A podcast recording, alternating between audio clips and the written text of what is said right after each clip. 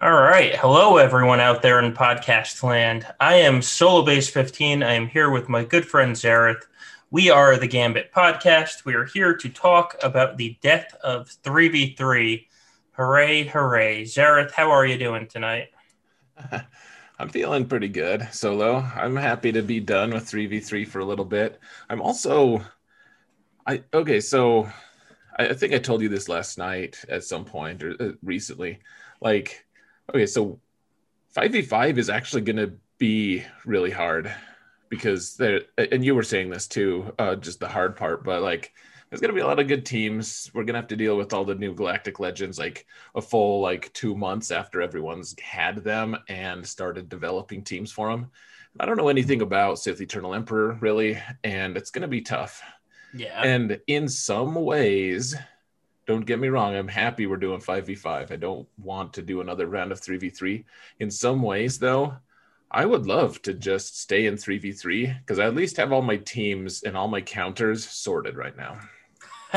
right. Well, that's, I mean, that's that's the hardest part about this. So we're gonna go in the nearest um, Grand Arena history we're gonna have to look at for these people is going to be over a month old, which means rosters have obviously changed. Um, so we can't really take much from the history of the first week. We both have new Galactic Legends that we haven't used in 5v5 yet. It's it's it's going to be an interesting week. I, uh, I expect a lot of experimentation this week, which doesn't necessarily translate to amazing results. So hopefully the experiments all work. Yeah, yeah. Hopefully, I, I've. Gosh, it's going to be so weird. Um, so before we get too far, guys, we uh, just want to throw a, I don't know, a shout out. I, gosh, I'm bad with words tonight. Some people are going to be like, "Is he ever good with words?" But uh, we're we're going to do ha- we're going to have another round table thing that like we did last time, uh, it, just like in between seasons. So last time on instead of instead of a Gambit fight night, we're gonna have all the Gambit guys. So that means, um, of course, me and Solo, and then uh, Ando and Andal and Klesso, whichever of them can come. I, I think most of them will be there. I know Klesso said he might have something he might have to do, or he might be. He said he, he was hoping he could make it. So uh, one way or another, we're going to be doing that this coming Friday. So uh, and probably about the same time, we'll probably all have some kind of beverage on hand, and it might get ridiculous like last time, but it was a lot of fun. So, uh, if you guys want, we'll be talking about 5v5 and probably a little bit of reminiscing uh, about 3v3 and how we're so glad that it's uh, dying it with fire right now. And I'm so. sure there's going to be a lot of cursing about fleets. So get get your fleet cursing ready. It's Friday night. and, I, guess on that on that point too, guys, not on the fleet cursing. Uh, I'll leave that to Solo. But uh, if you guys want to give us podcast questions specific to that event, please feel free to do so on our Discord server. Um, and I know this is a little out of order, but the way you find our Discord server, uh, we'll link it here in the in the or the chat Oh, it's actually you don't have to. You can just go down and click on the Discord link in on Twitch. But um, for those of you on the podcast, just go to one of me and Solo's uh, YouTube videos uh, and click on the video description. There you'll find a link to our Discord. There's a whole channel to ask podcast questions. Uh, so, anyways, that being said we had a whole season of 3v3 that we just finished up solo. And how are you feeling about it? I um i don't i legitimately don't know. Uh like you said i'm used to it now.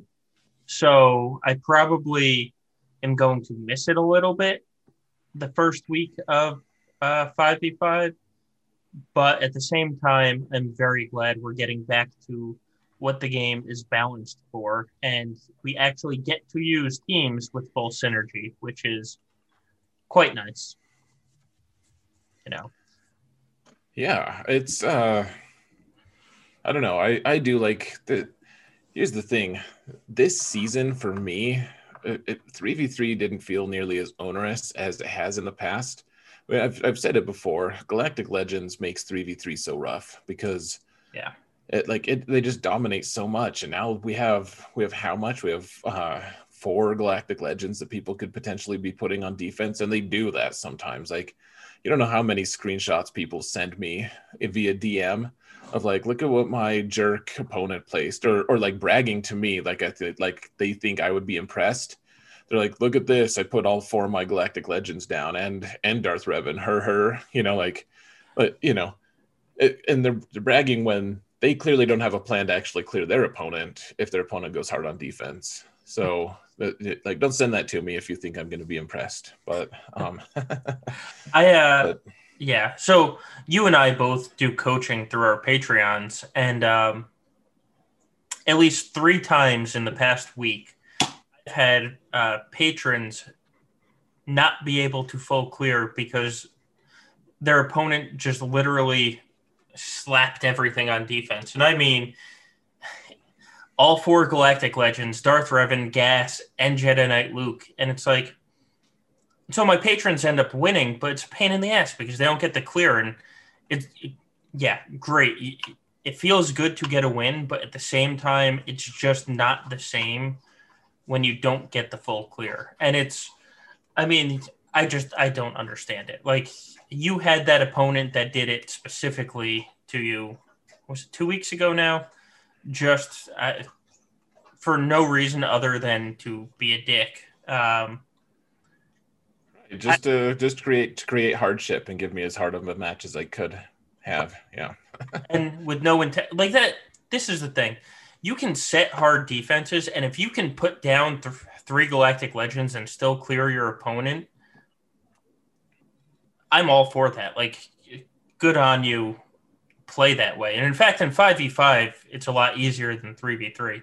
But when you put down everything, knowing you're not even going to try, and the whole purpose of it is to just say, huh, this guy's actually going to try. I, I want to screw him. Like, that's that's not sportsmanship. That's not. That's just dumb. Like, I don't need a free pass if you don't care. But at the same time, just right. Have some respect for your opponent. Um, you know. Oh, and yeah, you're absolutely right. Like I, I know people were saying because I in my video I was like, if you're gonna if you're gonna give uh, someone uh, like if you're not going to participate, like give them a layup, and people were saying like, oh, you just you do you think you deserve a layup and all this stuff, and I'm like, no, I don't want a layup. That is the worst thing possible for my channel. In fact, like right. I want people to watch me, and no one's gonna watch me do a layup. No, no one cares about that. Like I'll have to just merge that with another video because it, it's boring af. But you know, what I want is a competition. What I don't want is someone trying to screw me over. So I, I don't know how you reconcile that, but I'd rather an auto deploy than somebody placing 11 teams with synergy, their best 11 teams with synergy, just as nephew. It's, you know, it's, an Aldo chat. It's not playing the game. Like you're not actually trying to play the game. You're just trying to be a dick. Um, so you know that just right. I, I and I find that a lot more in three v three, um, because people just don't care about three v three because it's not a full. It's not a proper game mode. like it, it, the game's not balanced for it, and people get that it's not balanced for it, so they get frustrated, and that's why they lash out essentially. Yeah, I, I mean, here's the thing about it though too. I it, it isn't balanced for it. It can be really frustrating. Uh, but if you're going to sign up for it, if you're going to actually participate, like, then don't just go and try to make things harder for people. I mean, I mean, it, it the it, real life when people do that, they get punched. You know, right? it's just like, why were you? Why would you do that? you know like why why are you trying to create work for us like uh, you're fired or i'm going to punch you or whatever like it, it's it's obnoxious and when we but when we play it in grand arena people are like i mean and i see this sometimes i mean i've seen people in my guild even they're like oh, i made kyber now i'm going to make all of my opponents lives hell Like they say things like that because they're just like on cruise control, and I'm like, what what's fun about that? Like just enjoying the misery of others, like watching them struggle. I, I don't. I guess we're in it for different things, but why don't you go kick a puppy while you're at it? You know, it's the same idea. Like, right? Like. It, it, it's just just capitalizing on like people feeling frustrated like if you want to test a defensive team you know i guess it's a, it's about your intent too but i don't see i don't see many people with like oh man i see my opponent is you know like i see my opponent is really looking for a tough match so i'm going to put all my good defensive teams in there like no, no one says that they're just like i'm just going to make his life hell and like that I don't like I don't like your motivation here. I do, I do want to clarify because I take complete pride in the fact that seven out of twelve of my um, seven out of twelve of my rounds, my opponent didn't full clear, but I did. Like so, that's the difference. I set a hard defense, and I take pride in the fact that I wasn't full cleared seven times. But at the same time, every time I wasn't full cleared, I did full clear. Um, and that is, you know, that's the difference between just saying "f you," I'm going to make your life miserable, and all right, I'm going to try and also just make it hard on you. There, there is a difference. uh, well, yeah, and someone in the chat just said uh, it's it's trolling, not quite on the level of puppy abuse, and that I mean, I guess that's fair, but it's uh, also a fair comparison, honestly. So. Right. Taking the joy, taking joy in hurting others is is exactly what it is. So it's, I should say, it's probably not puppy abuse, but it's it's human abuse. Puppy abuse is kind of one one step above abusing a human. Um, you know. Uh, all right, why don't we move on to something more pleasant? And actually, before we get started, Ross, um, thank you very much for the cheers and the gifted subs, man. Truly appreciate it. I'm glad. Uh, I'm glad you had a successful season as well. So thank you, and Thandar, thank you for the follow as well. Um, thank you, everyone. And Ross, what what are you doing, man? thank you for the more subs. Jeez. Uh, all right. So why don't we move into the actual news of this week, which thanks to Thanksgiving, there was uh, not much news this week. We did have double drops though, um, which were amazing. It was four days of double drops, and God, I got so much farming done. I, I mean, more more so on my alt than my main account. On my main account, I'm just farming for the Sith Eternal Emperor Ultimate, so I was just hitting nodes left and right. Um, but on my alt account, thanks to the double drops, I am now going to be farming Jedi Master Luke in probably a day. I, I need one more piece of gear on that account, uh, and it's it's just the multi tool, the multi tool. Um, and then I'm far- farming Jedi Master Luke. When I was I was like 50 shards, 55 shards away on Mon Mothma and Chewpio, and because of four days of double drops, and triple refreshing the nodes, I got there. Uh, it was, you know, I'm I'm loving this uh, four day double drop. How how'd you do on it? Yeah, so uh, similar. I mean, I've I've said it before that, and someone even asked me in one of my streams how I feel about the double drops, and I've kind of this cynical response usually about double drops because we get them for like one day and I mean, that's great and all, but usually that's not enough to really notice an impact.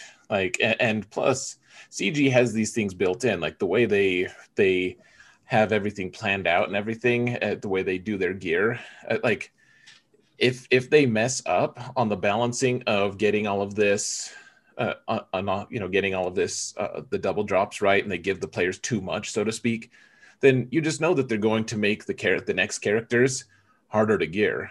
You know like, like it'll that that's just kind of how it's going to be. And so in a lot of ways i don't really like the one day of double drops i you hardly notice it and it's already built into their schedule, so to speak, for us to advance that fast for one day.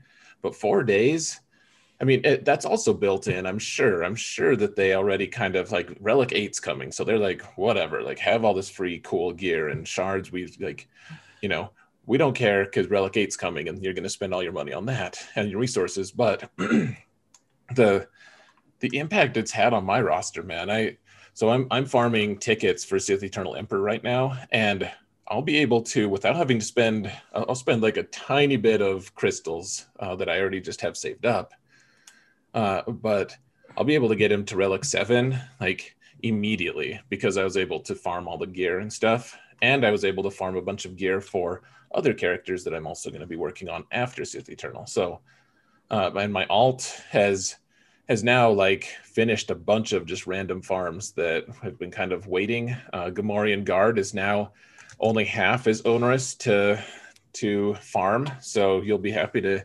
ignore that further. But um, yeah, dude, I I loved four days of consistent double drops. And now I feel all ungrateful for for all my drops that I have. I'm like, really? I only got one. That was lame. right? Yeah. I I was farming today and I was like, man, this is going so slow. It was going so fast. oh. Um, so along with the generosity, uh, oh, actually, with the double drops, you know what I like most about four days of double drops? What's that? You get two times zero or two times zero still equals zero because over four days, the yeah. it works out that it's going to hit. Like one day, it's very possible to just get no shards when you farm a node.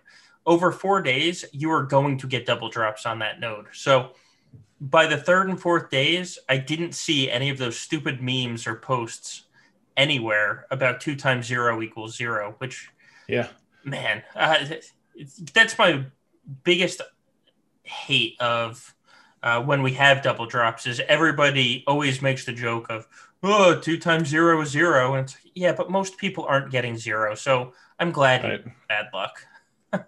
Yeah, like well, you're being annoying, so actually, I'm rooting for that to happen to you. so, so there's that. But uh, no, I mean that's it, it is frustrating. I always just tell people, I'm like, well, uh, you know, I'm glad you can do basic math. Thank you. yeah.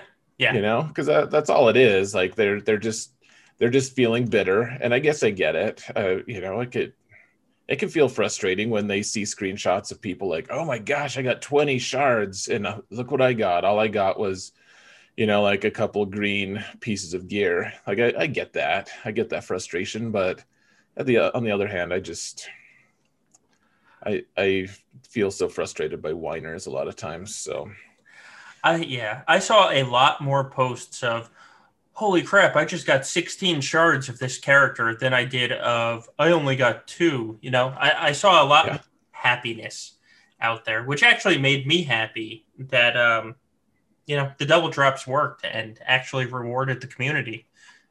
Honestly, if they did more of that, like I that, they can't do it too often because otherwise people just like start being ungrateful for the current drop rates. But like it's just it's created so much positivity. I think people have been talking so upbeat about this this sort of thing. I, I think that that's a great move by CG in general, even if it's kind of an artificial gain in some ways, like for the things I the reasons I just said. Like in some ways, I I do think that I do think that it's pretty cool to, you know, uh, like get people excited. But if you feel like you're getting free stuff, like you and you and I used to play the AFK arena game. Yeah. And I felt like I was getting so much free stuff all the time. Like they're just like gift here and gift there, and you know, like, and some of it was like, we've prepared a gift for you, and it was like, just spend twenty five dollars for your gift now, you know, and you're like, no, I don't want to spend money for a gift. That's obnoxious, but uh, I always felt like they were giving me a lot of stuff, even though the game was balanced around that. It, it felt that way, and then it made me want to spend money, uh, anyways, somehow. And if they could recapture that, I, I just, I don't know, if they could capture that, that like people feeling positive about the game instead of feeling like CG never gives us anything kind of thing, like even though it's all manipulation, I I like being in a game where people are actually positive and feel like they're being given stuff. I don't know. And they they timed it very well. Of uh, right when they changed the shard drop rate, so you went from getting you know say one out of five shard to double drops. You're now or one shard out of five attempts, ju- double drops when they chart change the shard drop rate. So you're now getting four at, from five attempts. And it's like this huge, huge change right right at the start, and it really it really gives you that false impression. I, well, I guess it's a true impression, but that false impression of man, these shard drop rate changes are amazing. well, yeah, and you're right about that. The timing of it was perfect on their end, as you say. Like I, they they absolutely did time it perfect because because yeah, like I I I went in with my alt. I'm farming Captain Han uh, on Cantina, which is you know I, I, my alt doesn't get many crystals, and so I can't really buy refreshes on Cantina that often. So when I when I went in and you know I had a full stack like 143 or maybe even 144 because I don't log in as often as I should. But when I do log in and I get that, um, Eh, you know, I, I, I, do the full stack and I, it was like, I blinked it at first cause I didn't realize the double drops had been activated and the, the already like the double farming thing had happened. So, and I got 16 shards. I was like, that was amazing. I mean, just, you know, just that it, it's been a long time since I felt like excited about my luck in this game. Like usually, even if even if I farm 12, uh, you know, like do do a refresh and try to farm 12 uh, attempts at some kind of gear and I get 10, it's always tempered by like how many times am I going to get zero now? Like because the RNG, you know. Uh, so I, I always have a pretty even keel, but that was the first time I was like, that was amazing. I, it's it's a very interesting thing. It made me feel emotions in this game that I haven't felt for a, a long time. yeah, yeah. Uh, and along with these double drops, so that's not even all that they gave us. We also got uh, the fifth anniversary gift, which, um, so we got we basically got a full Zeta, including the Omegas. We got five hundred thousand credits and shipbuilding materials. We got a full Mark III Carbonite, a full Mark III droid caller, stun gun, um, biotech implant, a bunch of relic materials, and then a bunch of uh, mod slicing materials. I mean, this, um, I was happy with the gift. I was happy with the gift that they gave us for the fifth anniversary. How about you? Yeah, so the only thing I was a little disappointed in, uh, because they they have the whole inflation on the on the shard on the the shard to shard shop currency thing going. Um, I was a little disappointed we didn't get six Clone Wars Chewy shards. I felt like that would have been a nice touch, but I mean that that's not that's not a real complaint. I yeah, I thought it was fine. Uh, you know, but they can always be more generous if they want to be, and I guess that's that's kind of my mentality. I have this weird relationship of like sometimes I defend them, and sometimes I'm like, can you you can do better, but that that being said, like it was all very usable stuff. It wasn't just I know that when the challenges, the galactic challenges first started and they gave us the Mark IV stun gun instead of the Mark V that everyone needs. Everyone was like, "Oh, are you kidding me? They're so disconnected from the player base." And it was like for them, they're just trying to not set expectations sky high right away. Uh, and we've we over discussed that probably, so we won't. I won't dive into that. But, um, like everything they gave us was something I'm going to use at some point, and that's a win in my book. Not to mention my new player account okay. is loving. Like I was instantly able to get. I was just about to finish off my uh, merciless massacre on Vader as my second Zeta, and immediately was able to put a Zeta onto Bossk as well. Nice. So I mean, like that, the impact that had on my account, like huge. Yeah, yeah. My main account, the Zeta is just sitting there. Um, I know. I, I put it on I put it on uh, what's his name, Sidious, so that I could have an easier time on the on the Sith Eternal Emperor uh, missions. I imagine the Zeta is going to end up going on Kuiil or IG Eleven.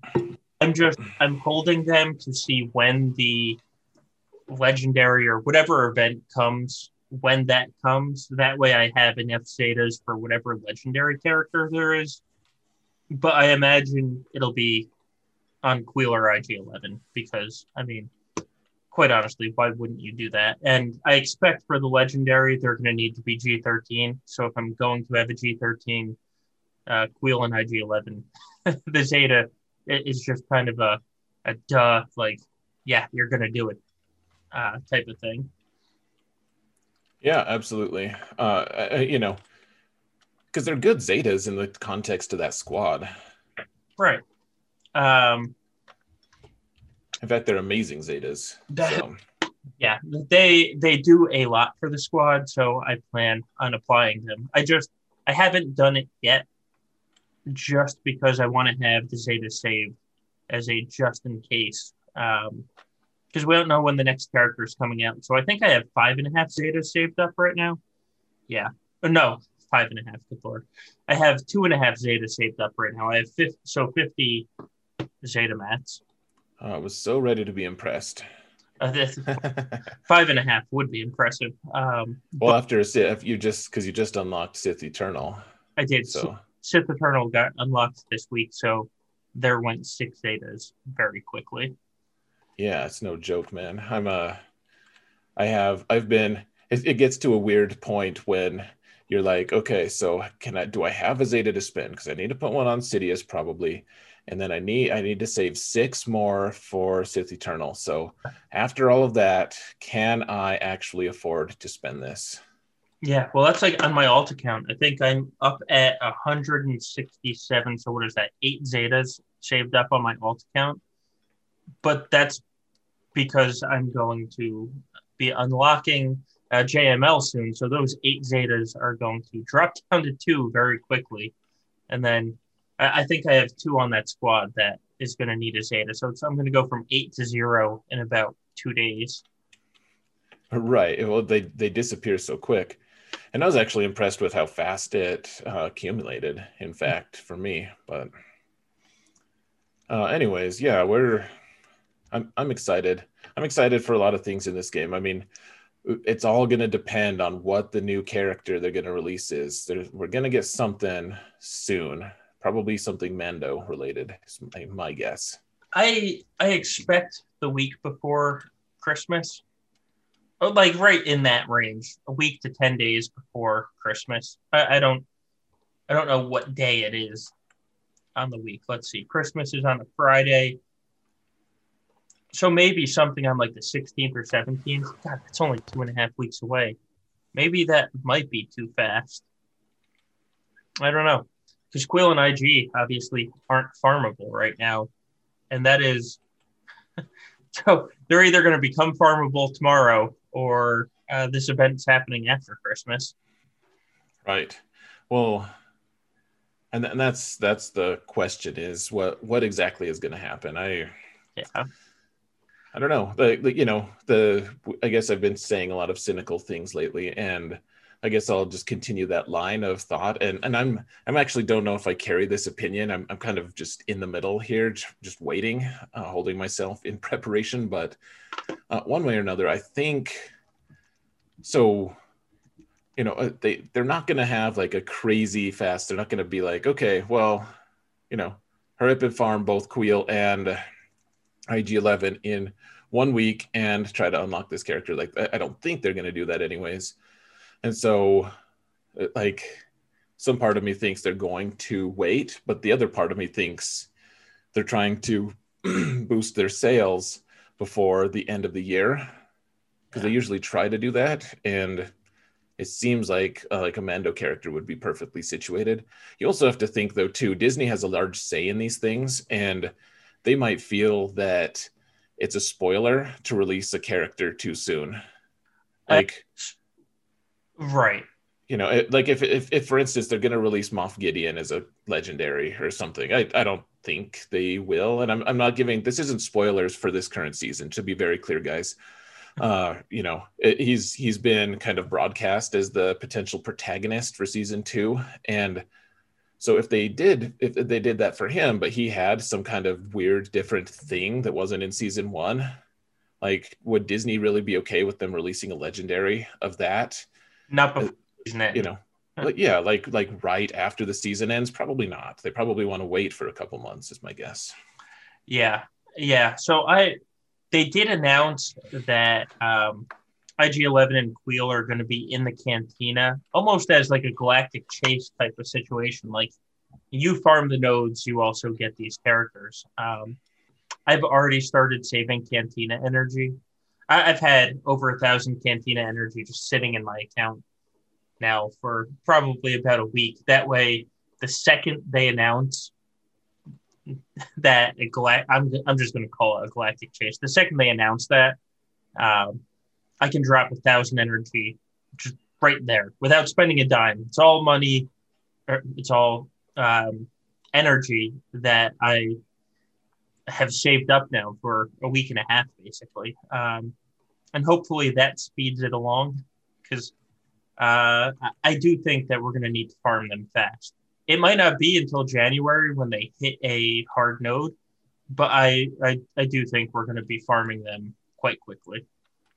Are they giving us a galactic chase? Is that what they said? I don't remember now. Uh, well, it's not technically a galactic chase, but it's a galactic chase type event where um, they're going to drop on Cantina nodes. They said. Okay, I need to start saving my energy then. I yeah, I've been trying to save. So yeah, I, I have enough now. I can get Sith Eternal Emperor up to seven well no problem. I was trying to get it so that I could get one other character up to seven without having to worry. I guess we'll I'll figure it out. But uh yeah, I I'm excited to see what's gonna come. Uh the now no spoilers for Mando of course, but I, I will say that we're we're in kind of exciting times. Um, Mando has made me excited, anyways. I, I guess we'll just say I'm excited to see what comes from it all. Yeah, yeah. I my guess is anything from this season. They probably do like what they did last season of wait six months, six or eight months, and then any characters from this season show up like next June or next May, you know, right around that. Actually, it would line up perfectly with May the 4th if they released this season's characters. True. Uh, yeah, that would be cool. Uh, yeah. Yeah. Yeah. So that is that. Now, I guess, so final week of 3v3. Um, moving on here, we talked about the pattern of people just not caring and setting the FU defenses. What about any positive patterns you saw in 3v3 this last week? I know I saw a bunch of different teams that I wasn't expecting. Did you see anything in this last week that you were like, huh, I wish I knew that in the first week? I don't know. I, I do feel like I feel like week three is the best week for 3v3 Theorycraft because week four, by the time we get to week four, everyone's just tired and sick of it, frankly. Uh, so, you know, that that being said, I, I can't, I don't know, maybe circle back to me. It sounds like you have an example. Uh, no, I just kind of asked these questions on the fly. Uh, uh, you know, I, we talk, I think. Some, helpful. tell you, I saw a lot less of the Bastila Wat JML team in the last week after everyone's, like, oh, wait, my opponent can get 55 banners on that. And it's an easy, just long battle. Huh, maybe I shouldn't do that. Um, I also yeah, I heard a lot of people speaking about that team in the past tense. Like, yeah. oh yeah, my first couple weeks I used to use that team, and now you know there's a lot there's a lot better teams on defense with Jedi Master Luke that don't involve the annoying timeout mechanic. So right. I also um, I also saw a lot less of the EP Bastila Malak in the last two weeks. Like the first two weeks, I probably saw that team 10 times between my two accounts. Like, well, probably not.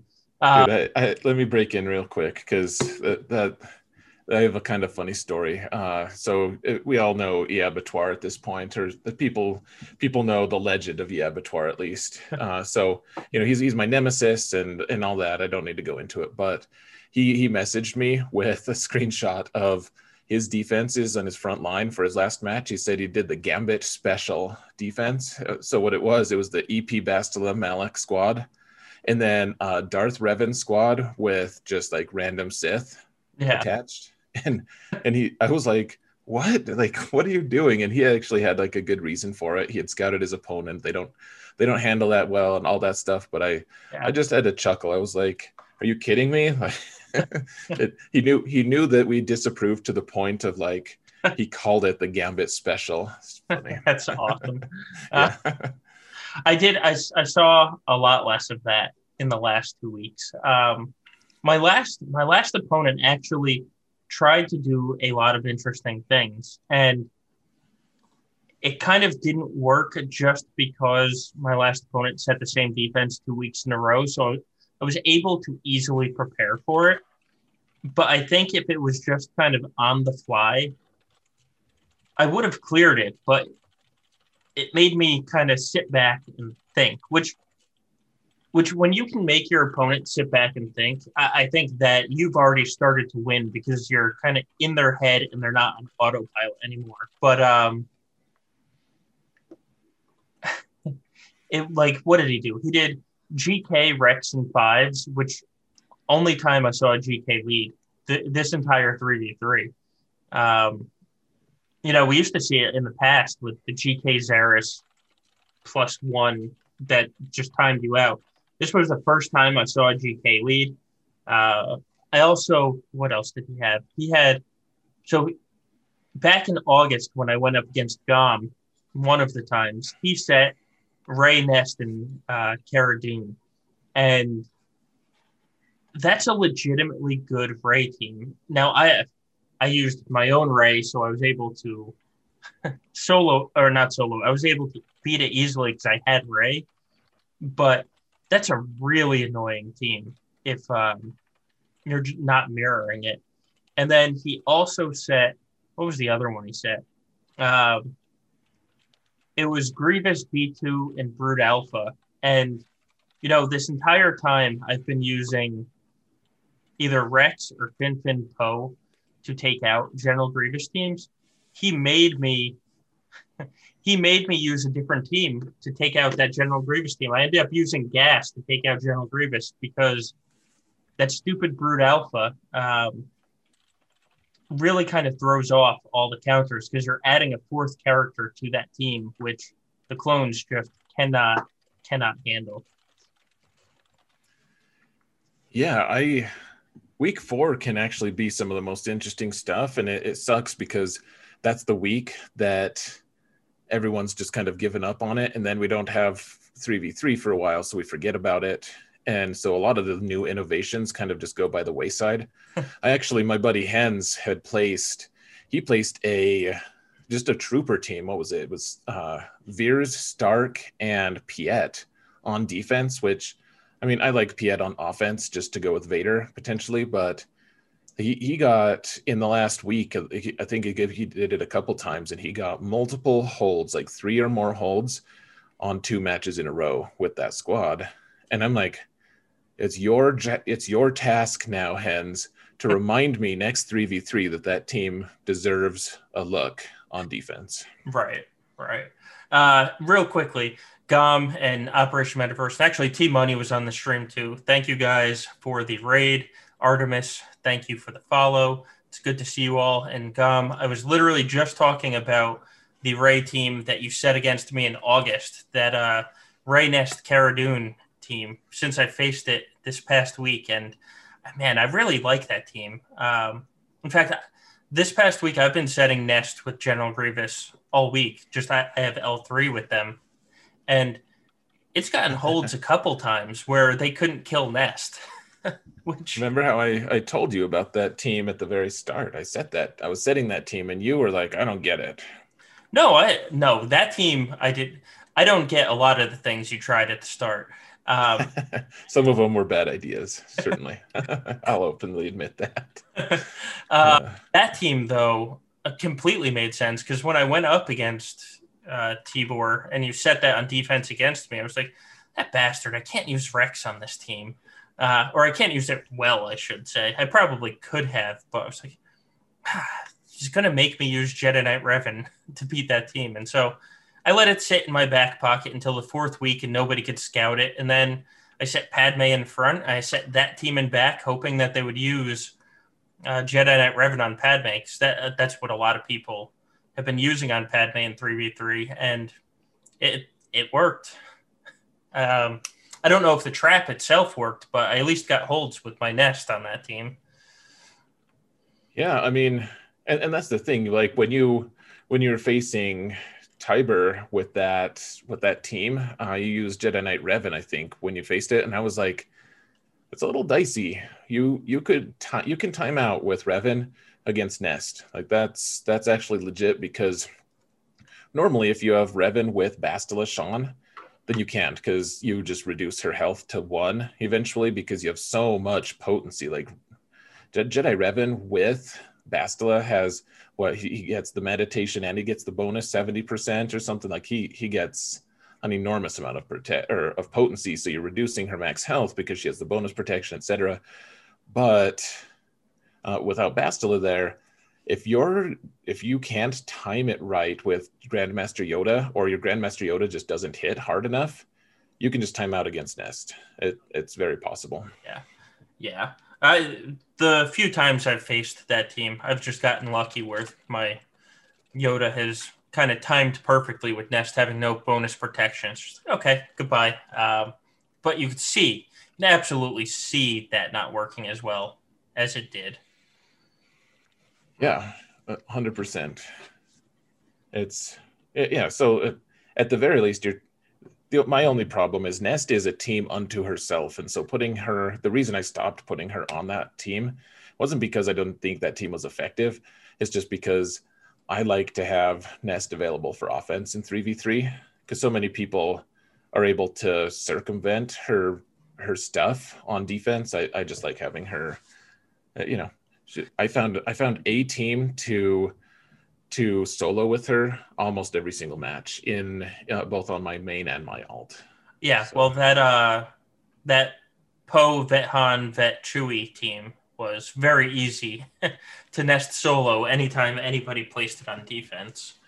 Uh, Right, that was actually something I scouted to see if they used Nest that way, and then I would place something different right. because because you know it, it goes from stealing. Hey, they stole four banners. I'm happy with that. To like, uh oh, my you know my opponent actually made a one banner up and got a free freebie basically. Like I not into that. So yeah yeah um uh, that, though i did i did like that poe vet han vet chewie team um but if they keep nest for offense i do not like it nearly as much Well, well, exactly, and I like that team just because it's hard to fa- It's hard to place a ton of like actually relevant good teams on defense in three v three, uh, you know, without any throwaway squads. So if you can have a kind of throwaway squad that you're like, these guys are predestined to lose. Though I actually had someone, one of my squ- that squad actually held for me one time this last week. Uh,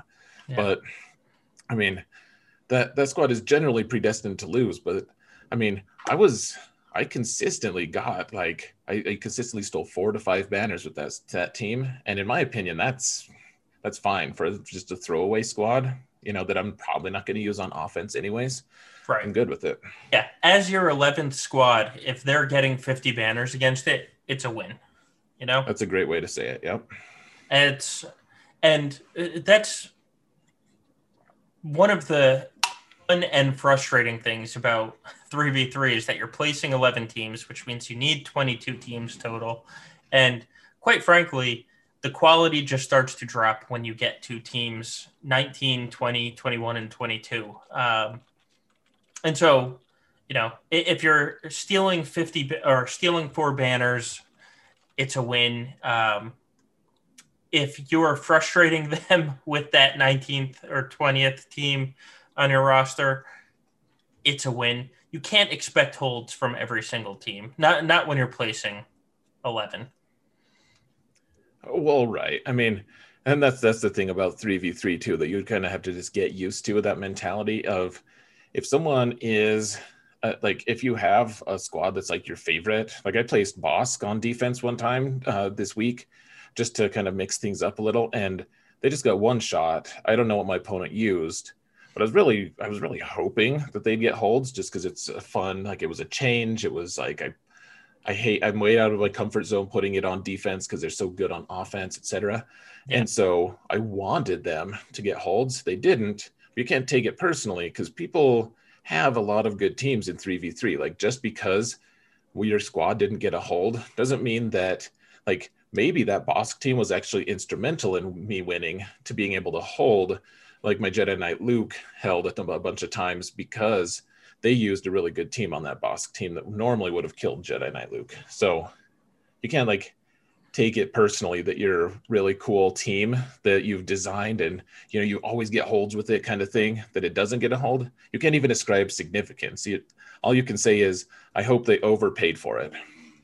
Yeah and thank you heinzie thank you for the cheer. Um heinzie what's up man? Good to see you and so with that said like that's the first week so the first week and the last week i set that uh cls Mon Mothma and Cara Dune a team. And here's the thing I, I got a total of one hold on it. Um, but it drew it drew out Padme. It drew it actually drew out Darth Revan for somebody. So like it's a team that just over uh, needed to be overkilled. And I mean I I thought it was a good team. In my head it made a lot of sense. Um and actually I think on offense it probably would have been better now that I thought about it. Um, but it just it stole it stole so many good teams from my opponent, setting it in the front bottom. That I was like, man, I didn't get a I didn't get any good defense. And in fact, everybody got good banners against it. But then you look at the teams that they used, and it's like, oh, all right, maybe maybe this was actually a win. Well, every once in a while, you discover that gem of like people don't know how to react to a team, so they're like, "I guess I'll throw Jedi Knight Revan at it," and right. you're like, "Really? Like that team is worth Jedi Revan to you? That's amazing." Yeah, yeah. Like three v three, a lot of team, a lot of times you can look at it like kind of as a currency, like team currency, of like how much are you willing to pay, how much are you willing to spend to get this team off the board? And then if you run out of currency if you run out of money then you're just screwed kind of. Right. Then you you run into a Nute Wat tank hiding in the back or really Wat tank in the back and you just you just lose. Um, you do.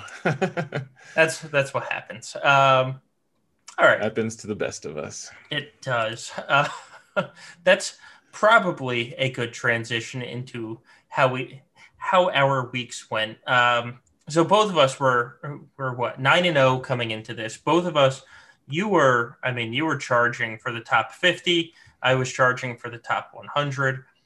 How how'd you pull out in the first uh, first match this week? So my first match, let's see. I have to pull up my notes here.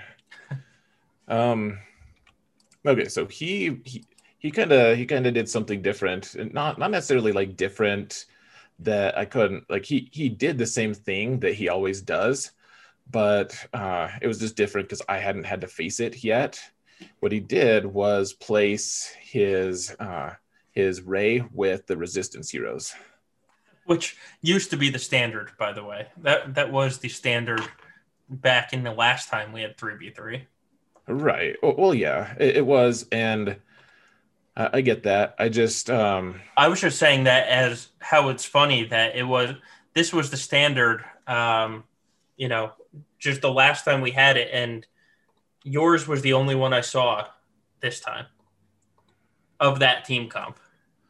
Yeah, well, my my final opponent would have placed it too if he. Well, I can tell you about that later. But he, uh so this guy placed the Rey, Rey in the Hero Bros, and so you know I, have been talking a lot about using Rey in the mirror match in three v three because you can get 53, 54 banners pretty consistently, at least in terms of like being able to being able to get. Uh, uh, or sorry, against the Rey Han Chewie squad uh, specifically. So um, I had to practice it a little bit. Oh dear lord, you guys did a hype train. Thank you so much, guy. You guys are so awesome. Thank you. Prime Aldo, Heinz Eve, Ross. Thank you. Thank you to all of you. you guys are awesome. Um, eh, so anyways, I I've been I've been kind of you know pushing that a lot. And so when I had the opportunity to try against the Hero Bros, I had to test it a bunch, and you have to do a bunch of different things. And there, there's way more RNG involved, and I ended up getting like a 46, I think. Uh, so not not great banners by any stretch, but other than that, I was extremely efficient. Oh, actually, no, I did fail. Thanks to our friend Fruit Ninja Mike, who just totally uh, he was like, just take Nest against this team and I, I was actually planning on it anyways. I just like to blame him, but he, uh, so I, I, jumped in with Nest against a Phasma team with OG Kylo, and that's not a good idea because OG Kylo just uh, can sometimes wreck Nest really bad, and so we did, and I failed that. I felt I felt a little sketchy, but after after clearing the board pretty efficiently after that, after two kind of blunders. Um, my opponent couldn't keep up, and I, I, ended up winning extremely convincingly. Yeah, he couldn't he couldn't clear my Jedi Knight Luke in the back, so felt good. Um, how did your match go?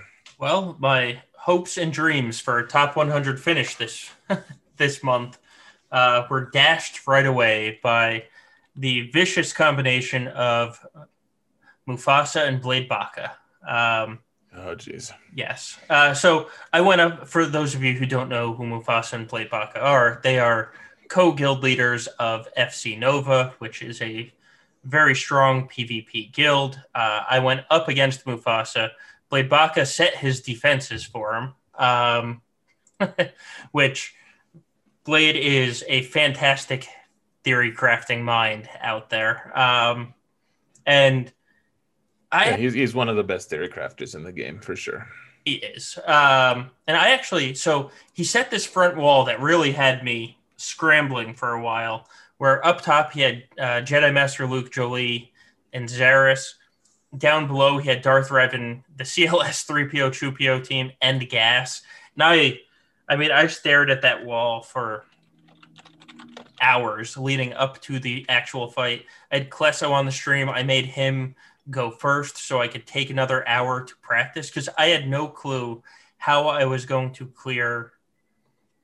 Um, ironically, the gas team actually, because I didn't have my clones on offense, my clones were on defense, and then by pure divine providence, I was actually watching.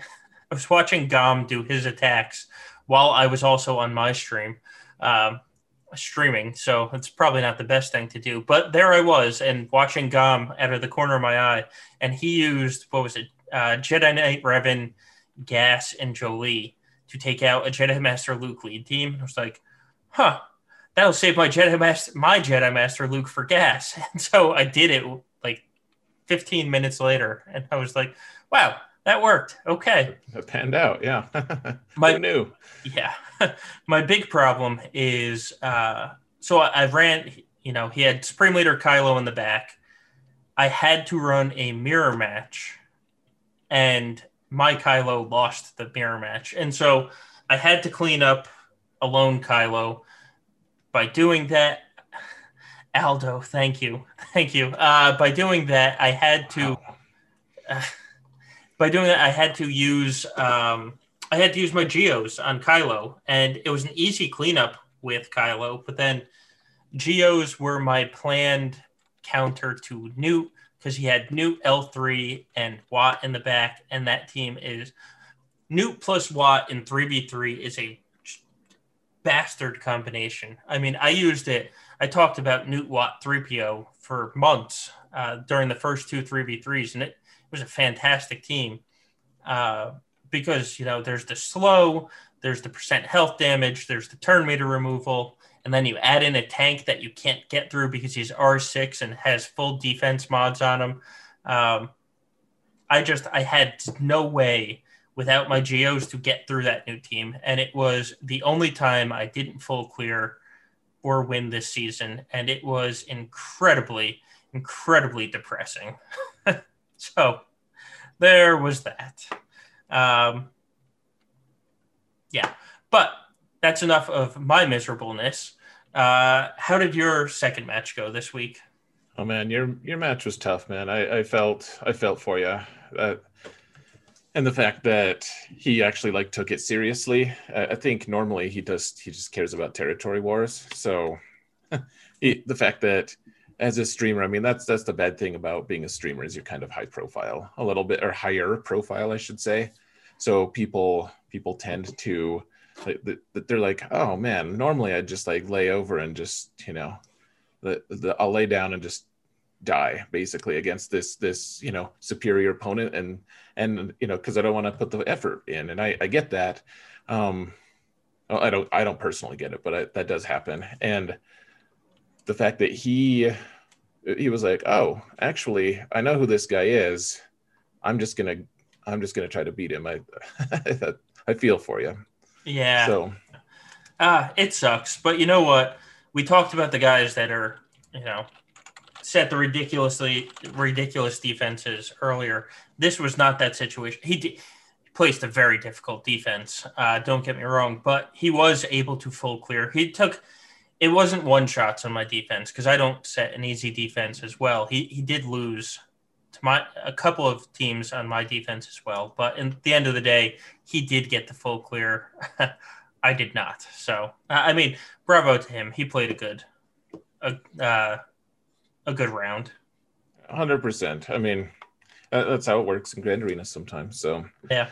Um, you know, I, I, was sad though that I was hoping you and I could both have a perfect season together, side by side. But yeah. Uh, that that being said, uh, my so yeah, I, I was I was in new territory for me. Like three v three has not necessarily been my best game mode, and uh, you know five v five I've done I've done very well and Last time in 3v3, I got eight and four, which was my worst season. Uh, the other the other the other 3v3 seasons, I got nine and three. So and then all my 5v5 seasons, I've gotten 10 and two or better. So I was like, man, I'm I'm right now, even if I lose my next two, I'm going to have my best 3v3 record. But I'm, you know, I, I couldn't couldn't just let it down. I couldn't let uh, I couldn't just stand on my laurels. I guess I wanted to do as well as I could. And so let's see. This this opponent was actually a guy that I had played before. I tried to contact him. He's good because one of our one of our fellow streamers is in his guild, and so he knew who I was. He knew he could watch me stream if he wanted to. So, uh, you know, like, like last time I tried to talk to him, he said like one word to me, and that was it. That's fine. You don't have to talk to me if you don't want to, but it also means I, I won't i'm not going to have mercy on anyone anyway. so i don't know what i'm saying but uh, he i i don't know. I, I placed placed my defenses. He placed his. He, he plays different defenses than normal but not that different. And i was able to get a really really high score. He ended up struggling and he couldn't clear my back zone again. Uh, and i i got a very convincing win. Uh, it was it was kind of gross actually. I was pretty proud of it. So so I, I, was at, at that point i was 11 and oh going and I was, I was going into the finals. So exciting times for the man who got eight and four last time. Solo you you were recouping from a kind of just like I don't I don't know soul crushing loss is kind of a sad way to say it but like it, it just sucked because you were you had built so much momentum.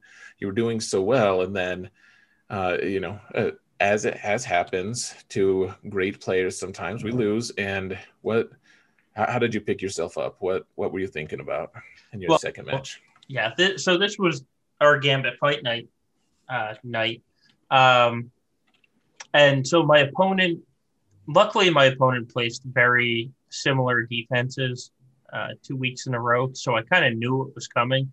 But again, I had to deal with the Bastila JML Wat team. Um, he also put Darth Revan, Bastila Malak. Always, those two teams were always front and center. He would always have a Rey team in the back, and he did again. He had Frey, JTR, and Holdo.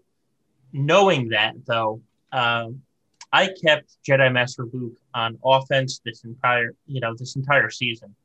Um, except for this round because I knew he wouldn't be ready for it. He's the one that I actually switched my General Grievous team up for because I know he always used Padme on, or always used Jedi Knight Revan on Padme. So I put Padme down bottom. Behind it, I put the General Grievous Nest um, L3 team. And I also put Jedi Master Luke, Shaak Ti, and Zaris hiding in the back as well. And so I, you know, kind of knowing what was coming, I got 55 against his his Jedi Master Luke. So thank you for the gift on that one. Um, I so I know a lot of other people have had trouble with this Jedi Knight Luke counter. I still haven't lost it. Knock on wood. Of Jedi Knight Luke, Hoda, and a tank. In this case, it was Sith Empire Trooper, just because he's Relic Five now. Um, and so I, I got through the front zone fairly easily. And then I got to the back. I did a little Rey on Rey action for, I think, what was it, 52, 53 banners. Um, and then I easily cleared, and he lost my Grievous, leaving only Nest. So he had to two shot that. And then he could not clear my Jedi Master Luke. Um, so picked myself up with uh, it was i mean in my opinion it's a good win so i fought two of his three galactic legends on defense. I also took out a darth revan of his on defense um, and i did it all kind of quite efficiently. So round two was a win for me. Um, so i was now sitting at what 10 and 1 heading into the final match? So yeah i, I had to chuckle honestly when it, it's it's like when you lose your first match in in a group normally you're like oh okay well at least i'm going to have a, a, like an easier opponent than the last time you know and and so so that was probably true for you uh, you know probably easier than mufasa but the guy the guy you had to face had to face you and you're like angry because you didn't have you, you hadn't yeah. you, would had your perfect season disrupted like i just i kind of felt bad for him honestly. oh yeah it was funny I completely changed up my defenses too. So there was no way to scout what I was going to put. It's like last week um, when Endall got the la- uh, the loss last week, and he sent out a message. I forget where we were. Um, uh, I, I, forget where he said it, but he's like, "That's it. Old Endall is coming out now." That's exactly yep. how I felt after the loss. It's like, "That's it." going for blood. I don't care if it's not his fault that I lost. Like I'm taking it out on somebody. And so poor guy uh, did, didn't get to full clear. uh, not allowed. Yeah. So you are heading into the final match. You're perfect on the season. You are already guaranteed to be three lo- well three wins better than last time. How'd you wrap up this three v three season? Oh man, so my group, I I'll say this. So my, my group wasn't the very strongest to start with. Uh, they just didn't have super high lifetime banners. There was a few that were kind of worrisome because they had the trapped in carbonite title, and so you're like, okay, so if they've done that a couple times and they just missed out on all the banners from a couple seasons, then maybe they're actually their skill level is kind of equivalent to somewhere in the 500s. Uh, that being said, I never had to face any of those guys. They ended up losing on their own. Uh, but this this guy, uh, I I was surprised actually. No no offense to my opponent, I was surprised he had won versus the guy that he had been facing. But uh, he he had never made Kyber before, and so immediately I'm like, I don't know exactly what to expect. Like, is this the kind of guy who's going to keep every single thing on offense? Because the thing is, he didn't need to win. He just needed to uh, he was in range. All he needed to do was clear like three of my zones. Is all he needed to do.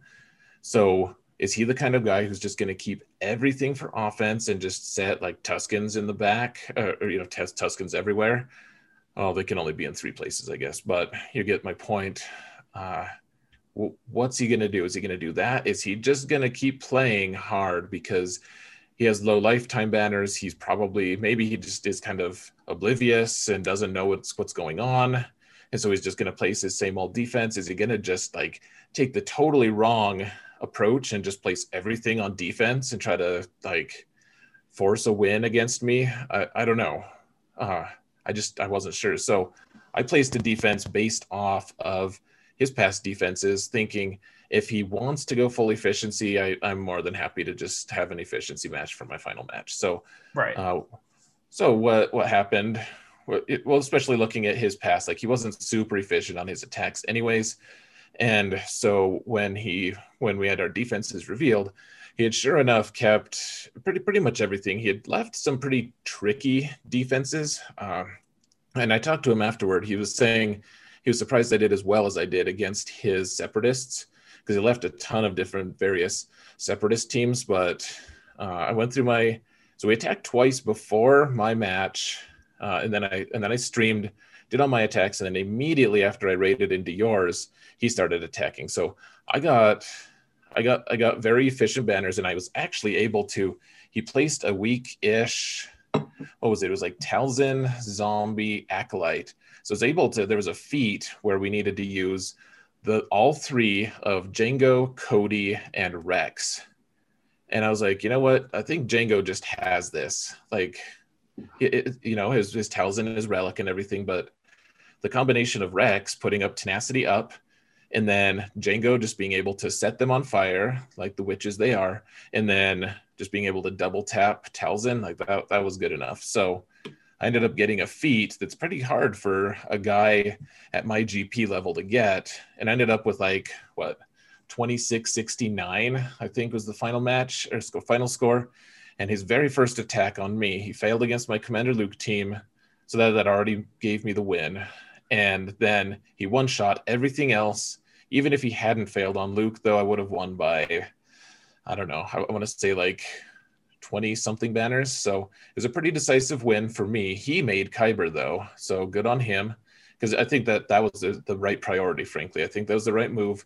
Just go full efficiency, get that Kyber, you know, get that monkey off your back, so to speak. And yeah, he he had a lot of really interesting things to say about his strategies and how he's like really been trying a lot harder lately. And I think that that's the that's the hidden uh, the hidden danger in looking at someone's lifetime scores and assuming that you're just going to walk over them because people can just wake up one day and be like, you know what, I like I like Grand Arena. Grand Arena's fun or it's cool or whatever.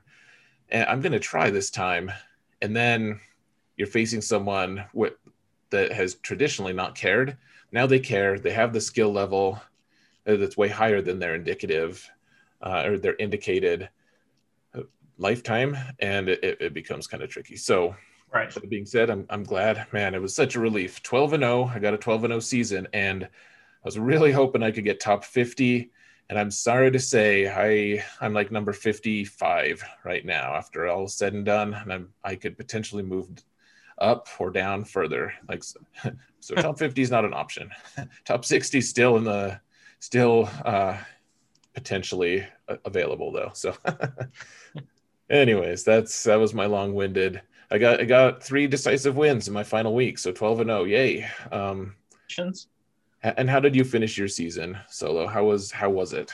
Uh so I come off that. I'm now sitting at one and one. Um and I went up against the guy that, so he does the same thing. Well, he does a similar thing every time. He switched his defenses up a little bit.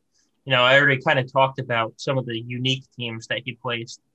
Um, but he always places one hard team in the, in the back. It's he always has one hard team. One week it was the Bastila Ojama Wat team one night or one week it was uh, the full bastard Darth Revan team.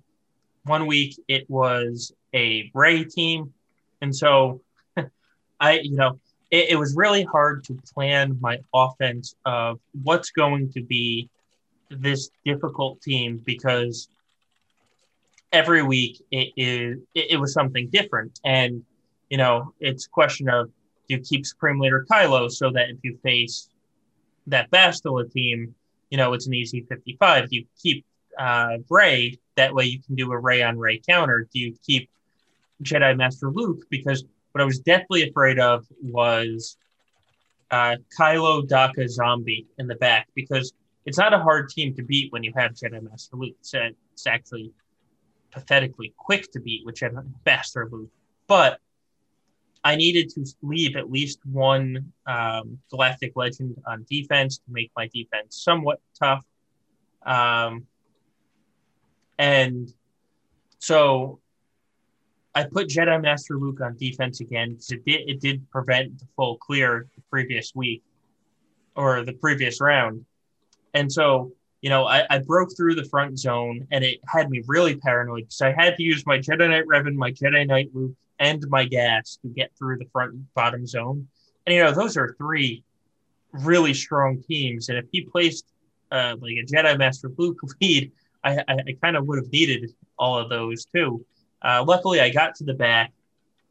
It was only Rey. it was Rey Nest Cara hiding in the back. I was able to use my Rey and got decent banners against it. Um, and then I got to the fleet zone, and uh, negotiator is my nemesis. So it's that stupid negotiator Rex and um, ETA team. And I ran that team in arena for like three weeks, and it's not a good team. it, it just it isn't a good team. Um, it is pure RNG. If you lose the RNG, you lose the fight in about 30 seconds. Um, so I went in, I listened to stupid little derp. Where is he? Um, Ring his scrawny little neck. uh, so I listened to him. I did everything I was supposed to. I lost. Um, his ETA went first. His ETA placed buff immunity on my houndstooth that wasn't taunting. So that's what a 33% chance, a 35% chance, and then his negotiator went first. So that's another uh, 33% chance of all these things happening. Um, so I just I lost on RNG basically, and I was able to put up a fight. Was able to take out his ETA. I was able to take out another one of his uh, i was able to take out his y wing. I was able to take out his clone sergeant. I just i wasn't able to finish off the banners when you start in a hole when you lose every single coin flip it's just so hard to come back from it. So I ended up finishing with what um 26 32 as the final uh as the final score. And so then my opponent made me wait so long before he attacked. I was so paranoid because my opponent attacked my CLS team like within the first 30 minutes of Grand Arena starting. And then he didn't attack again until about an hour and a half before Grand Arena ended, which was so frustrating because, you know, I have the loss sitting on the table. It, I didn't have fantastic uh, banners at all. And I was just like, I'm going to lose this. I'm going to lose. And then so he finally starts attacking. He loses to my Darth Revan. I was like, okay, there's a shot now. I have a shot to do this. But I did the math. He was efficient on the other two wings. So I was like, crap, it's it's neck and neck. I can still very easily lose this at the same time. Um, and so then he stops attacking and doesn't attack for 45 minutes. So I'm sitting there in 45 minutes of total paranoia. He comes back he takes out my Jedi Master Luke in one shot for I think 52 banners. He takes out my General Grievous for 54 banners. I'm like, well, great, I'm losing now. Then he goes up top. He takes out three teams and averages 52 and a half banners on the three teams up top. I was like, God, this is awful. And then he goes up against Rex Arc, five, Arc and Fives, and he lost, and he just stopped attack. Like he didn't attempt the other two teams in my back bottom. He didn't even try and clean up the Rex team, which he took out fives. So it wouldn't have been a hard cleanup. He just said, Nope, I'm done. And he walked away and I was oh thank God I'm not finishing one and two. That's that's all I cared about. when you lose that first match of the se- of the week, the paranoia that you're going to finish with a losing record is real. It is that's so real that you're going to uh, go one and two. Um, so thankfully that did not happen. I ended the season 11 and one. If you had told me at the beginning of the season that I was going to finish 11 and one, and that was actually uh, rank wise my highest finish ever according to my stats page. That did update, so that that could be wrong, but um, I'm still holding strong in the top 500, uh, even with the loss. So, uh, you know, I guess I should be happy about it.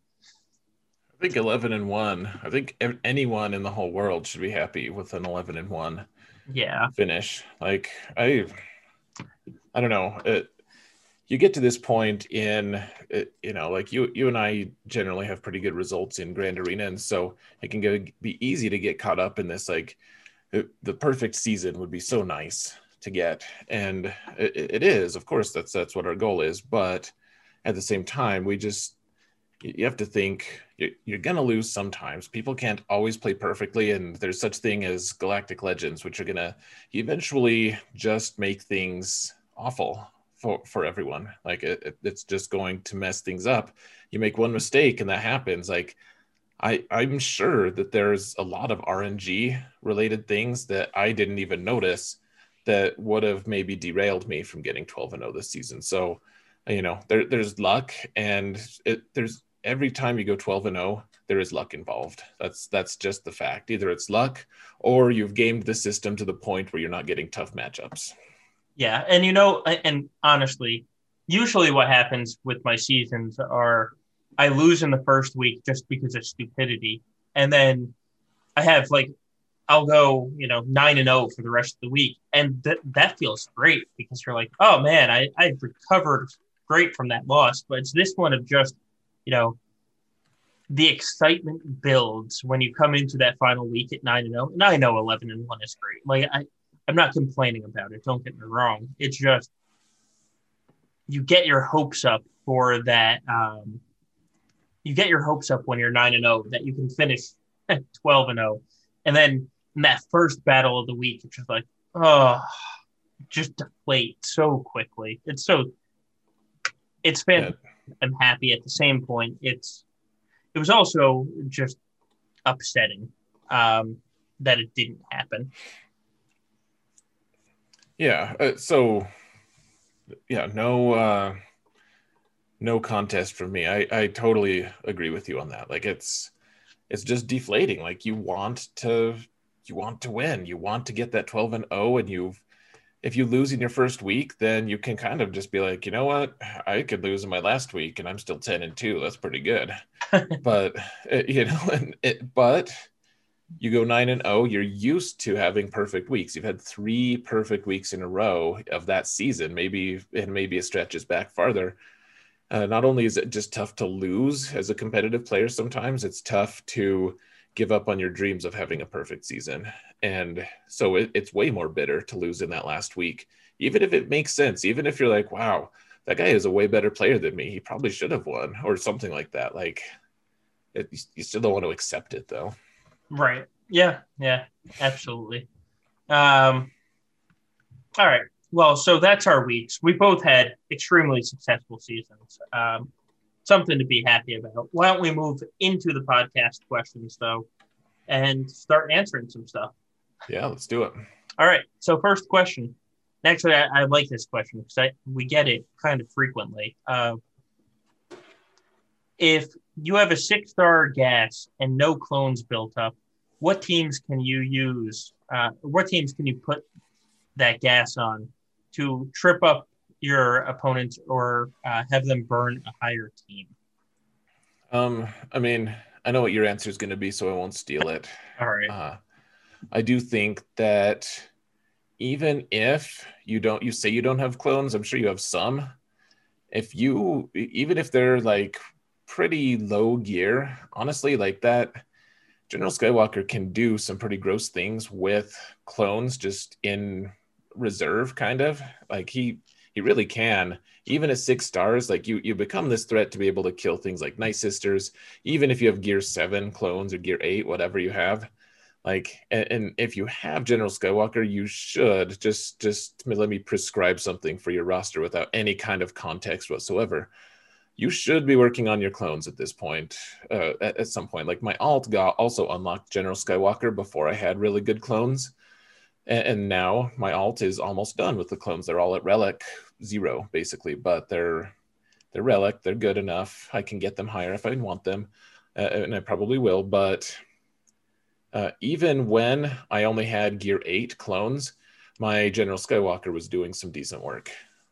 And yeah. so I, I would say you're not going to kill all the really great teams out there and you shouldn't try but one of the things that i've learned a long time ago is like if you don't know how to use a team on offense and you don't need it on offense it's not part of your plan and you can actually win without it then make that team your opponent's problem put it put it on defense and let them overspend or underspend and lose on their own. Like it's their problem. Let let let it be their headache. If they want to use their commander Luke, let them think like, but I have a relic Chewpio. Why am I killing a relic? Why am I killing a six star General Skywalker with this? And the answer is, well, is my is my gear 13 like first order team gonna win? No one knows. No one has any idea. There's not there's not enough information out there to actually know what a good trade is, and it's not researchable really because most people are going to have their seven star Skywalker already. So to me, like putting it on defense with some bad clones, like, like that can actually work really well. Yeah. Um, just a quick aside before I answer this.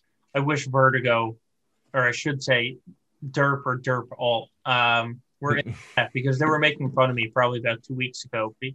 Because so my nest, I have fantastic tenacity on my nest, but I actually have a protection uh, mod just because it has something like seven or eight percent as uh, tenacity secondary, and I, I went for the tenacity rather than the health, and so they're like, "Oh, trying to make fun of me for that." And my response was literally just, "It's not my problem. It goes on defense. I'm going to make that my opponent's problem. He's still going to have to do something against an R7 nest with 160 something percent."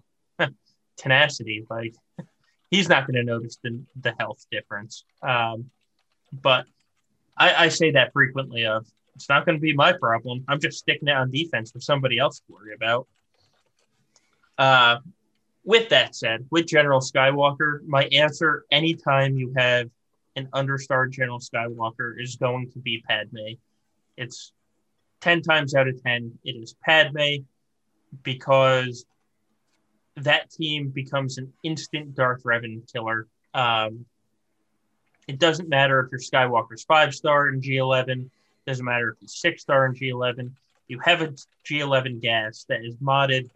You actually have to mod him for survivability just because of the you know whole G11 thing. He ch- just transforms that Padme team to make them an easy killer where you don't have to rely on Jedi Knight Anakin you know, uh, applying um, healing immunity on Malak. It's just, nope, I'm gas. I have the mechanic. I'm going to reduce Malak's health. Good day, sir. Have a good one. Um, so my answer is put him with Padme. I know other people place him with Jedi Knight Revan and do some fantastic things with Jedi Knight Revan as well, but uh, he he wouldn't leave my Padme team. That's fair. Yeah, I like him on Padme, but I saved it for you. So yes. Uh, all right. Next question. Uh, you guys said that you couldn't think of any non-force users for Galactic Legends. That was on last week's podcast. Would you consider Jabba?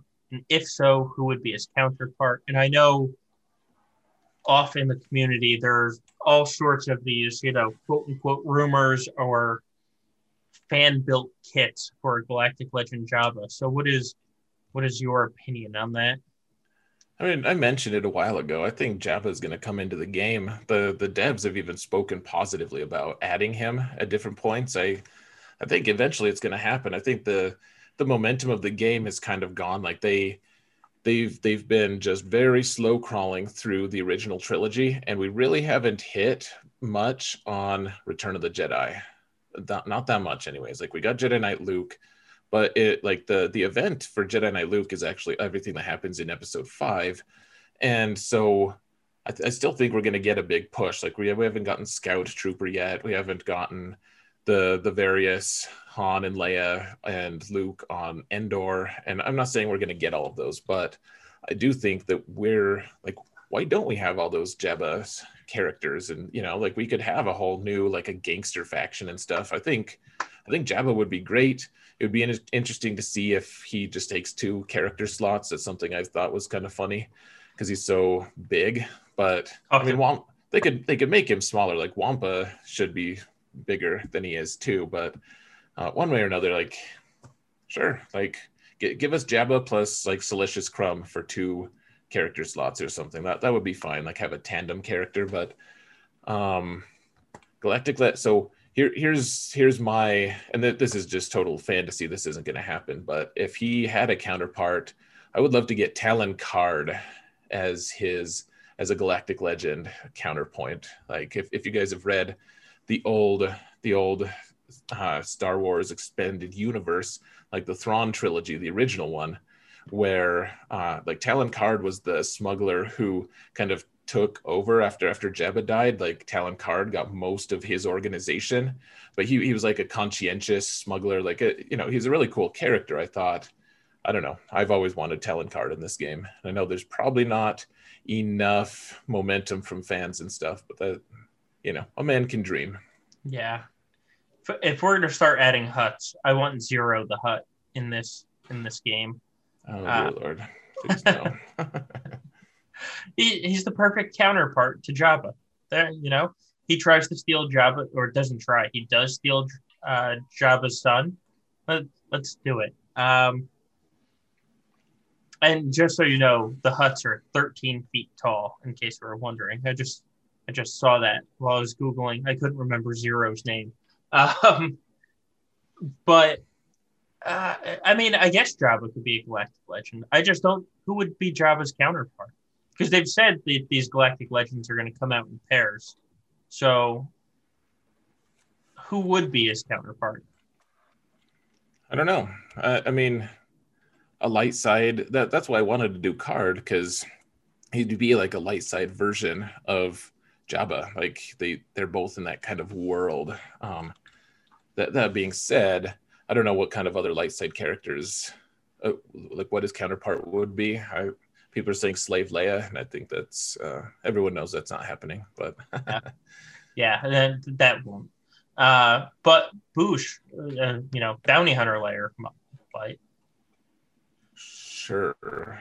I, yeah, that would actually make sense and get another Leia in the game. Um, I could just see like a legendary for Jabba. Honestly, I, I think that that's more likely than than him being a galactic legend because he's not. He's he's in the outer rim. Like he's he controls Tatooine. Like yay, you know. He's like mm-hmm. Yertle the turtle. Like who cares? You're king of the pond. You're king of a mule. Who cares? You know. Now like, Hondo should be a galactic legend. He's he's everywhere. He was in the Clone Wars. He was in the Rebel era. Give me a good old Hondo. I will take him. And do you remember in God this um, data mine was like it's probably about four years old now. There was a dad of mine with a Hondo, and it's so disappointing that he never came. Uh, I, I would take I would take Hondo. I wouldn't. I don't know if he's. There's not many characters I would call a galactic legend, yeah. frankly. He's not legend. But I just want Hondo. When we're talking about scoundrels, give me Hondo. Um, he's, he's coming eventually. They're they're trying to parcel out these last few fan favorite characters, but they he'll come. I'm I'm sure. I'm confident that if the game continues for a couple more years, he will be here. Yeah, he'll be here. Uh, all right. So this one is Xaereth specific. Ooh. Do you talk through each battle step by step because you know it could become an archive for the spreadsheet, or you do it? Do you do it for the viewers watching the live stream, or at this point is it just habit? so, Yeah, I I like to explain it because here's the thing. Like, okay, so there's uh, there's a lot of different streamers and different streamer styles and everything, and one of the things that I value, and I know that you value that too, Solo. I I like to kind of teach or whatever, like explain what I'm doing as I'm playing. Not not as like me setting the, myself above anyone, but I mean, I know that a lot of people do watch me just because I I am pretty methodical in my matchups, and the fact is, I do have a I have a reason for most of the things that I do. Like, and so if I can kind of just explain as I'm doing it, uh, there's a couple of good things that happen. Number one, like sure, like there's the archive kind of thing, like people can watch it later and be able to understand uh, what I'm doing, and then it, it it frees me up from having to answer a bunch of like random questions from people of like, hey, why did you do this? I'm like, well, go watch the video and turn the sound on. Um, but the, the other piece is um, I, I like I do like being able to articulate these things because there's been a lot of times that I've been wrong about a certain mechanic or something, and you know people watch me, and sometimes it can get frustrating. I have to kind of push aside my ego on this and you know just say like I, am not the master of every single squad. Like there are people who are like i know night sisters the best ever. And i'm like i know night sisters okay probably not to your level. I'm probably good at you know other squads better than this guy but uh, I, they have expertise. I can get. So they're, they're like oh all you had to do there eh, you know you said that you did it you did this for this reason. You shouldn't have done it for that you shouldn't have do that at all. You should do this other thing. It makes me makes more sense like use talzin's uh, big assist call so on your final hit so that all, all the night sisters heal up to max health. And i'm like oh i had no idea that that was actually the interaction. And so for me it's it's just nice to be able to have like in a way it's just communicating just like here's what I'm doing. And people can provide feedback of like, oh, cool, thanks, that helped. Or they can say, hey, that was actually pretty dumb. You should stop doing it. Yeah. One of my favorite things is um, you and I will, will do something. And Klesso, since he's usually when we're going, he'll uh, he'll watch it like the following morning. And all of a sudden we get a message in our group chat and just be like, yep. hey, you said you were doing this for this reason. Um, just so you know, that's not true. And it's like, damn it. All right. Um, but yeah, and actually, so Portmore is in the chat. Another great streamer, guys. Click on his name and go to his page. Um, he he was actually talking about this earlier today as well. Of when you're live streaming, sometimes you just have to talk. Like if the chat is quiet, and his his chat's never quiet. Um, it's always popping. But sometimes when the chat is quiet, you still have a show to put on at the same time. And sometimes you just have to talk. And so talking through what you're doing is the easiest way if you, you know, I, I'm not good at just coming up with topics to talk about just by myself with no other interaction. So sometimes it's just easier to talk through the steps that you're doing and keep the stream going, quite honestly. Um, it, it gives you something to say. Well, and that's absolutely true too. People watching my streams sometimes like I'll I'll start on a line of top like a topic of conversation or something while I'm in the middle of playing, and then I'll just like cut off because I, I it's really hard for me to focus on two things. It's nice to actually be able to talk about the thing I'm doing so I don't get super distracted. Right. Yeah. Um yeah. All right. So that leads us to the next question of and this one's talking about fleets, the bane of our existence, uh, or my existence at least. So, what capital ship abilities would you consider maxing out for each capital ship, and which ones can you potentially avoid maxing? It's an interesting thing. I don't know if I'm up to looking at every single capital ship kit, but um, I mean, in general, I like all of their final abilities.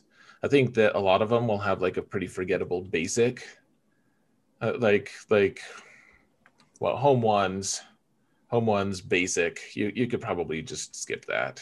Um i don't know. Now now i'm looking at these ships but like in general I, I think one that comes to mind and i know that it's kind of uh, a lot of people just won't have it yet but the seven star Raddus having the uh, cleanse all debuffs ability transforms the Raddus into a much stronger ship, at least on offense, because you can then go in and get all the buzz droids on all of your ships.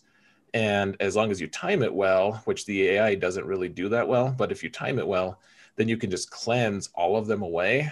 And then it like the the malevolence fleet is just really going to struggle.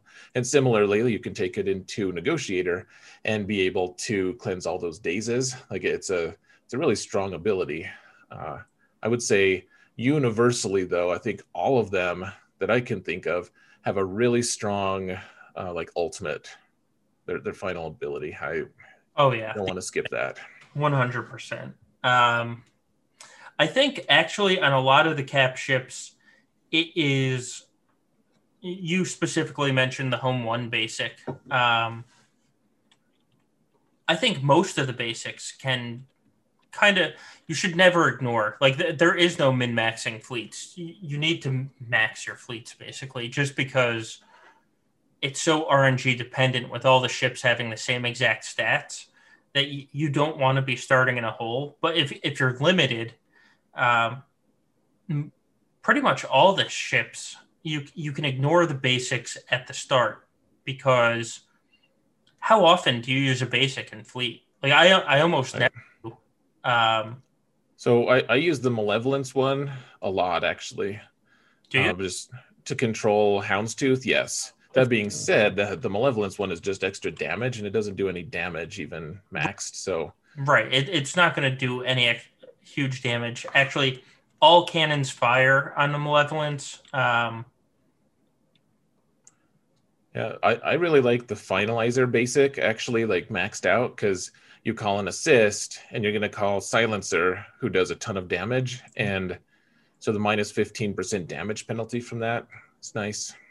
Yeah, finalizer has a good basic. Uh, negotiators is what just 30% extra damage. I think I've used a negotiator basic maybe like once every three matches, just because it, it's just not often that none of the other abilities are on cooldown. Um, you know, I a lot of a lot of the basics don't get used all that often, or don't do that much damage. Right, uh, basics, and then I don't know. There might be a thing here or there. It's like, how often do you use the AOE from Finalizer? Like, right. I I very rarely do. Like, but at the same time, I, I do have every capital ship maxed, and my alt will eventually too. I, I do. I have skipped on my alt account. I have skipped the basic abilities on home one, and and on most of them actually. So, yeah, I um, I mean, I at this point I have my ships fully maxed, and I think I have another what 5300 prestige saved saved up so i can max any new two new ships actually probably three new ships as they come in um, I, I, just i don't think capital ships are where you want to min max. Right. Uh, yeah i agree. Like you, know, you don't want to mess around with that too much. Yeah. Yeah. All right. So we did have god why is my mouse disappearing. There we go. Uh, we did have one specific in chat question of do you think mod depth matters more in threes than it does in fives? I would say yes, actually. Um, just because so so in fives, and I've talked about this before, but it, I don't know I don't know how much I've talked about it on the cast or if it's just uh, like privately with people. So I'll just say every team usually has like some kind of a linchpin character that makes that squad tick. So it's like Imperial Troopers, you really don't need that great of mods except for on Starck. If you put Starck, if you put a ton of speed on Starck, and then you have okay speed on Death Trooper and range, and now I know that the equation is going to change and everything, but uh, traditionally, all you need is really fast mods on Starck, and then the rest of the team like you can have garbage mods on them. As long as you have the right primaries you can just have like almost zero speed. Uh, but but that's a whole team and that's you know that's one team out of seven that you need or i guess out of 14 in 5v5 in 3v3 uh, you i guess that squad doesn't necessarily translate that well to 3v3 but uh, every team you you want one character usually that's going to be a little more transcendent, like a little bit more importantly modded. And so in 3v3, you're going to have 22 teams that you're going to need to mod for, as opposed to potentially just uh, like 14 in 5v5. Right. Yeah, I, I, I completely agree with that because there's just so much uh, team synergy in 5v5 and in 3v3 certain factions will still have a bunch of team synergy um, but you also see a lot of teams like i had somebody place a nest lead with i forget who the other two were but you you don't always even use a leader. So uh, mods getting them to go are much more important than uh, in 3v3 than it is in 5v5 5v5 you five you can kind of hide your deficiencies behind a couple really well modded characters too. Uh, it's like you know if you can you don't have to have your entire darth revan squad modded amazingly fast. You only need a couple of them modded fast and then like your marauder can just kind of hang out with like mediocre mods you know?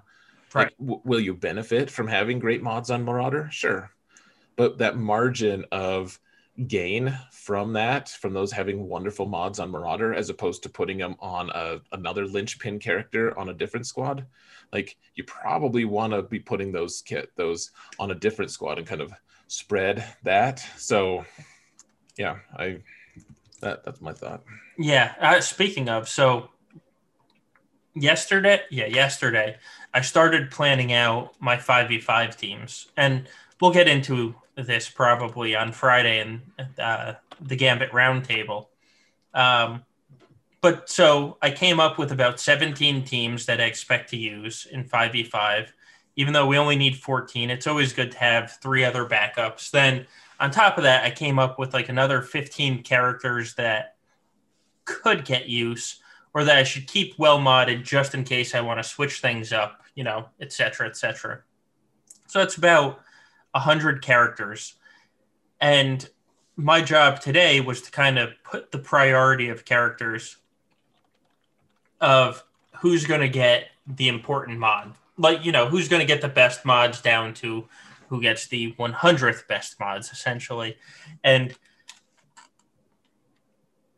it would be much different for if it was a 3v3 season than if it was a 5v5 season. Like, and I mean, much different. Um, because, like you said, like HK, he's a great tune and he does a lot of damage in Darth Revan squad, but I can tell you he's going to be nowhere near the top of this list for my 5v5 season, even though that Darth Revan team will get used every single round. Um, you know, there's just all these characters that's like, oh, yeah, you know what? You're probably the 80th best character here. Sorry. Like, uh, I, I just don't need to mod you well um, because the rest of the rest of your team is going to do all the work for you. Um, or it's like on my Mon Mothma team. I, I am really excited to use Mon Mothma in uh, five v five, and with Pao with Pao giving uh, turn meter on everybody's basic, like you don't need you put Cara with a ton of speed. I actually have really good speed on my uh, Hoth Scout as well to go along with his damage. But everybody else is going to get so much turn meter on their basics. Like they don't need fantastic mods for the other two because they're going to be assisting, gaining turn meter, and it's like, all right, yeah, you you guys can get my 90th best mod set because Pao is there and you've given this fantastic mod set to Cara.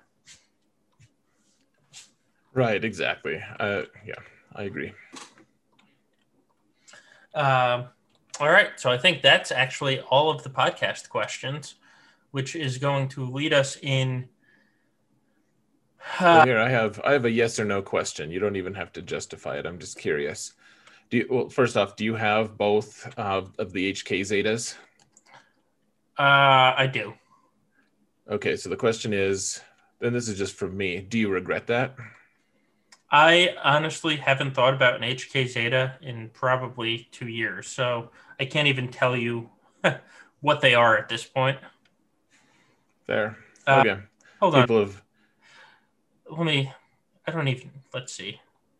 When HK uses ability, it deals 25% more damage if the target has Death Mark or Fear. I have no regrets on that one. I can tell you that. Um, what's the other one? It's not special. It's the other unique. HK 47's leader is Darth Revan. Enemies with protection up can't gain bonus. Tar- no, why would I regret those? Because it's cool to hate on them. Apparently, I I've always thought that they were fine, but if so, I mean, isn't my main strategy when I was running the Darth Revan meta is to fear the entire team. Then HK comes up next and throws an AOE and basically eliminates three of the five members of that team. And it's like, oh look, I won. Like, yeah. why would I regret that Zeta? yeah, see, look at that chat saying, I regret HK Zetas. They aren't good. I, uh, I will, you know what? It increased damage on a team built for fear and death mark is never going to be a bad thing. Um, just or or preventing turn meter, like why especially since so many people try and counter with Padme nowadays. And so you're, uh, well, I guess Padme doesn't gain bonus turn meter anyway, but um, yeah, sure. I, I, I, don't regret HK Zetas. Now that you mention that, though, I, I think there was talk about that. Like, I remember that when Darth Revan came out, and I, and I was like, no, that seems silly. Why wouldn't I apply these? Now, Bastila Zeta, that's one I would 100% regret if I applied. But I successfully have not applied the Bastila Shan Fallen Zeta. And I. You're crazy. have not ever regretted not having that Zeta.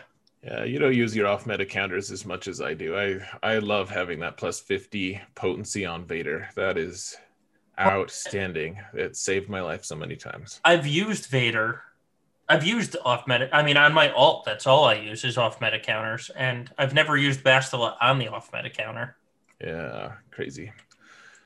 Anyways, we're we're kind of far afield here, so we can we can debate that maybe a, uh, the next time. I we should actually ask that in the round table. We can we, we should. have that be a question. That'll be be interesting because people people always ask me if they should apply their HK Zeta, and I'm always like, I don't know, like maybe. so, uh, all right. So we've we both got alt solo, and we we play Grand Arena with them. So, uh, you've been having a decent season with your alt, and uh, your alt is actually in the six million GP range, if I remember correctly. Now it's over 6.5 because I just relicked up all the Jedi Master Luke uh, requirements. That's sweet. so, how how was your final week? How have you been doing, and how was your final week for your alt? Uh, so I came into this week at what eight and one, um, and I ended up two and one this week. So I finished ten and two, which honestly I probably could have finished 11 and 1 on my alt as well, but I was really busy the second no, it was um that Wednesday night before Thanksgiving. Man, what when you play two accounts, let, let me tell you, I had the Mufasa battle that night. So the stream was just longer because I had Klesso on it. And then I I spent all my time planning for uh, that Mufasa fight and so I had no, I had zero time to dedicate to my alt, um, and so I didn't, I didn't, didn't dedicate any time to it, and then I ended up losing to a Padme just because I didn't even make a spreadsheet for the fight, which is why I lost. Uh, I lost to Padme when I could have used my Rey because I had Rey on offense when I could have used Rey to take out the Padme team because it was a top team. I had already seen the bottom back, and I was just I was dumb. Like I deserve this loss. So I ended up I finished ten and two. I am perfectly fine with ten and two. I made Kyber without any problem at all. Um, so uh, yeah, I finished ten and two on the alt. So how about oh, that's solid. Yeah. How about you? How'd you do? Well, your alt is ridiculous. So how'd you do on your alt? My is ridiculous. People look at my look at my roster and they're like, "Really? Like, really? You you actually do well with it?" I'm like, apparently, yeah. So, so let's see. I, I, was going into this week. I guess I was at a 92 win streak or something. I, have won 92 consecutive. Going into this week, uh, tr- really trying. I, I think I got all of the feats done for my alt uh, up to this point. I've gotten full clears, pretty efficient, and I, I was in the, on the leaderboard already. Um, I, I, was I was hoping I was really kind of hoping I could give Calvin Awesome a run for his money, trying to get the number one slot, but he's he's just he plans more than I'm willing to do on my alt. So um, he, he was he was pulling ahead of me at that point, and so um, going into going into this week, I, wanted to get top 10 at the very least. And maybe, I mean, if Calvin Awesome slipped, if he couldn't clear on one of his final matches, uh, which is a possibility because that, that's happened to him before, I, I might be able to swoop in and steal the number one slot uh, for for myself. And um, so, yeah, I had I had a good week. My first two matches were were pretty easy. They had okay rosters, not great not great mods, and I I just kind of wrecked them. I think I failed one of my matches. Like I, I, I, I had General Grievous and failed against Geos. I got about 20 people telling me what I did wrong in that match. So I actually appreciated it. And they all had the same advice. So it's like, good. I, I think that if that many people are saying I did it wrong and I clearly failed, so I did it wrong, then uh, it's good to have that advice. Uh, and then so anyways I, I, won those pretty handily. I this whole season i haven't been full cleared on my on my alt uh, not not even close really. Uh, my final match the guy had pretty high lifetime banners. He he changed his defenses. I, I scouted him. Uh, i didn't even scout my second to last guy. Uh, but i did scout this guy and he did everything different. He he normally attacks within the first hour. He like always like clockwork always attacks in the first hour. This time he didn't he plays different teams on defense than he ever has before. And so I still managed to clear. I got the Cody, uh, Django, Rex, Zeta, or Zeta uh, feat uh, on that, that fight as well, which is such a ridiculous feat for the final week, uh, for the final match. So, so obnoxious, but I did get it on my first try. Um, my, my, the guy placed his two best fleets on defense, which he never does, never ever. I managed to, and, and, it was a really good iteration of Negotiator as well. So my my Malevolence barely squeaked a win in there, and then my Falcon fleet was able to mirror match and barely win that. So not great banners on fleets, but I did get the one shot full clear. And and then the guy took forever to attack, but I was pretty happy. I was pretty convinced like he's not going to beat my negotiator in the back after uh, putting his crazy good fleets on defense. So uh, as predicted, he didn't even clear one of my fleets. And he did manage to clear all the rest of my squads, which I think is the first time that has happened this season, is someone clearing all of my squads. Uh, not efficiently, but he did. And uh, right now I'm number, I'm in number two slot. No hope of catching Calvin. He, he ended up beating me by about a hundred. And uh, the guy in the number three slot, I'll be interested to see if he passes me or not because he is totally a cheater. Looked at his GAC history and he uh, cheats, uses APKs. So hopefully he stays in number three. Hopefully he gets stricken from it and someone, the number 11 guy, can actually get in uh, and get the reward. But as it stands, I, I think I, I think I'm going to end up at the number two spot. So second place in Division Two would be pretty cool. Awesome. One way or another, I'm I'm almost certain I'm going to get top ten. So, so good, good season. Yeah. so you were number three last season, right? Now you're number two, and Calvin is disappearing to the depths of the Division One leaderboard. So, uh, you know, just saying, Xaereth. Just saying. no pressure or anything. No pressure at all. Um, so I'm I'm gonna try that. I I kind of I kind of approached it a little bit more relaxed than I would need to get number one. So we'll see. And if Lagzilla does choose to go to Division Two this season, I probably won't try because that that will be hard to beat him. um, without a doubt. So there are people asking about the cheating. So basically, guys, if you missed Xaereth's stream, they went back and looked at the swgoh.gg history, and he got perfect banners against um, against people that he should not have been able to get perfect banners. Like you do not get perfect banners against Han and Chewie, just because Han shoots first, and when you're attacking the team with no protection regen, like how do you finish with perfect banners? That type of stuff.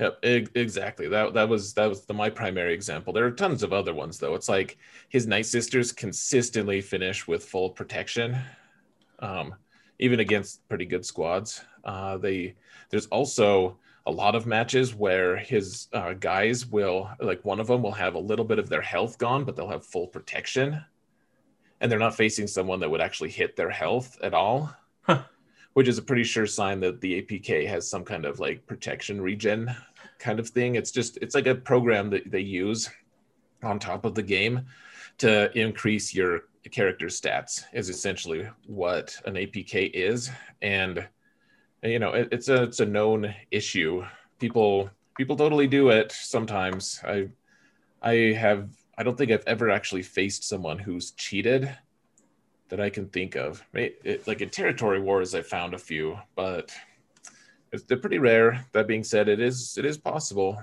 that people do it. So I've I've actually I think I've faced two cheaters in the past.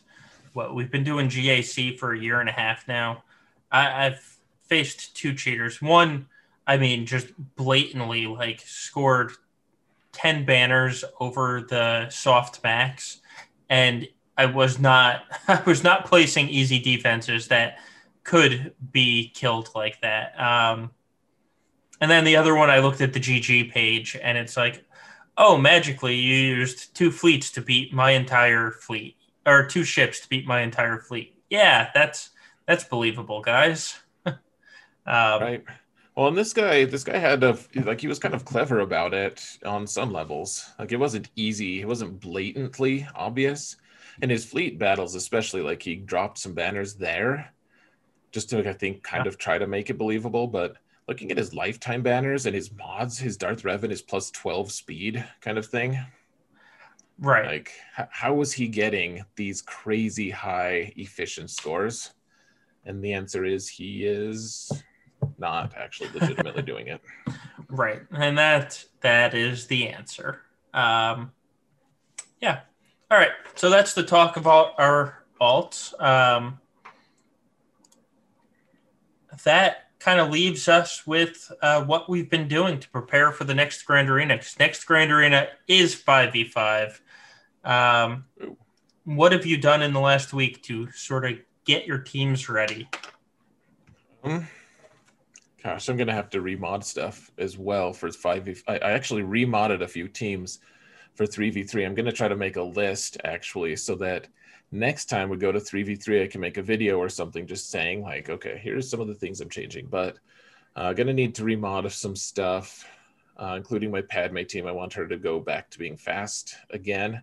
Like, I have some crazy fast mods for her that are basically only good for her right now for what I'm trying to do. Um, I mean, and the main thing, of course, I, I got Sith Eternal Emperor uh, like I got all of his requirements done. So now I'm farming his, I'm farming tickets for him. I should unlock him either tonight or tomorrow. I don't know. I, am not sure. I have enough to do two of the tier three missions, and if if I pass them, like I know that a couple really good players have failed them actually in the past, so I'm not gonna just count on beating it my first time. But if I can get three in a row, I should get the unlock either today or tomorrow then all my gear will go on them, and then it's all it's gonna. I also got Cara Dune up to gear 12, and I, I really want to work. I have to work on that squad. So that's that's kind of the yeah. IG 11, Kuiil, and Cara are next, and then of course Mon Mothma squad needs needs some love. Gosh, I have so much. I also need Shore Trooper to be modded or to be gear 13. Sith or Sith Empire Trooper to be gear 13. I've I don't know. I have a lot to do. yeah. So I I have what I do. Well, I unlocked Sith Eternal Emperor. So I geared him. I was actually able to gear him. Basically, I was able to get him to G13 immediately. I needed an extra. Uh, I just got him to R7 yesterday. Um, just because I had none of the stupid, uh, what is it? The the mod material that you start needing at uh, tier or at R six. I had none of none of the gear for that, so I actually had to farm a bunch of that gear. Um, then I was able to get Grief and Mando to G12. Luckily, all of their the pieces I needed for them could be farmed on dark side nodes, which I can only farm the dark side nodes right now because I'm going for Sith Eternal Emperor's ultimate. And so both of their pieces that I needed to get them to gear uh, 12 are on dark side nodes. So I was able to do that. Um, and that's all I did this past week. This week, there is going to be an extensive, extensive remod of my roster. I'm thinking about broadcasting on Twitch at least part of the remod to explain why I'm doing or why certain characters are getting mods. Because how many times have, on our server somebody has said like, "Oh, why do you mod this person this? You said that we mo- should mod this person this way. I looked at your mods and it's not even close." And the answer is, uh, do as I say, not as I do. And the answer is because when you look at like the entire roster remod and you have a hundred people to mod, when you start getting to that 50, 50th character, that 60th character, sometimes you just don't have the offense sets to give to them. And priorities say that the characters up above get the, those offense sets. So it's like, yeah, I know it should be offense, but I'm going to make up for it with uh, crit damage at least, you know? So I, I, I think I'm going to be doing a large remod and explaining why my mods are not perfect uh, when you look at them, even though I'm telling you to do something. Just don't pay attention to what I'm doing. that's, you know, that's the way it all kind of shakes out. But so that's that's what I'll be doing this week in anticipation of 5v5. That's fair. And with that, I think it's about time to wrap it up, Solo. I, I do I do believe so. So, um, guys, on well, we will be back. We started off the show. We'll end the show with this. Um, Friday, we are going to have the GAC roundtable. It will be all the Gambit Alliance guys. So hopefully, Klesso, Endall, and Ando can all stop by. We will be drinking. We will be talking about 5v5. And hopefully, everybody's having a good time. Um, we will be back for our next podcast next Monday night. Individually, uh, the two of us may stream on our individual pages. Mine is Solobass15. Um, Xaereth's is Xaereth underscore prevails, X A E R E T H underscore P R E V A I L S. You can find both of our streams that way. Um, you won't need a counter sheet this week because there is nothing to counter, but we do keep and maintain a counter sheet. The link is down below in the description on the podcast and on Twitch here. And uh, there's also a link down below in the description of the podcast and on Twitch to our Discord server, which is mostly a Grand Arena Discord server, but you can also make us angry by showing how you, you sliced up mods that are better than any mods that we've sliced up recently, or just want to talk about territory battles, or make fun of derp and the now 75% rule. So, with that said, guys, thank you so much for everyone joining us. Most importantly, thank you to everyone that participated in the hype train earlier tonight. It is very much appreciated, guys. Um, and yeah, I think that's I think that's it. I think so, guys. Thanks so much for hanging out tonight. For those of you on Twitch, and uh, thanks everyone for listening who are listening on Spotify or iTunes or just on the Libsyn website. We appreciate you guys. And um, yeah, yeah, thank you all. Don't be a dick.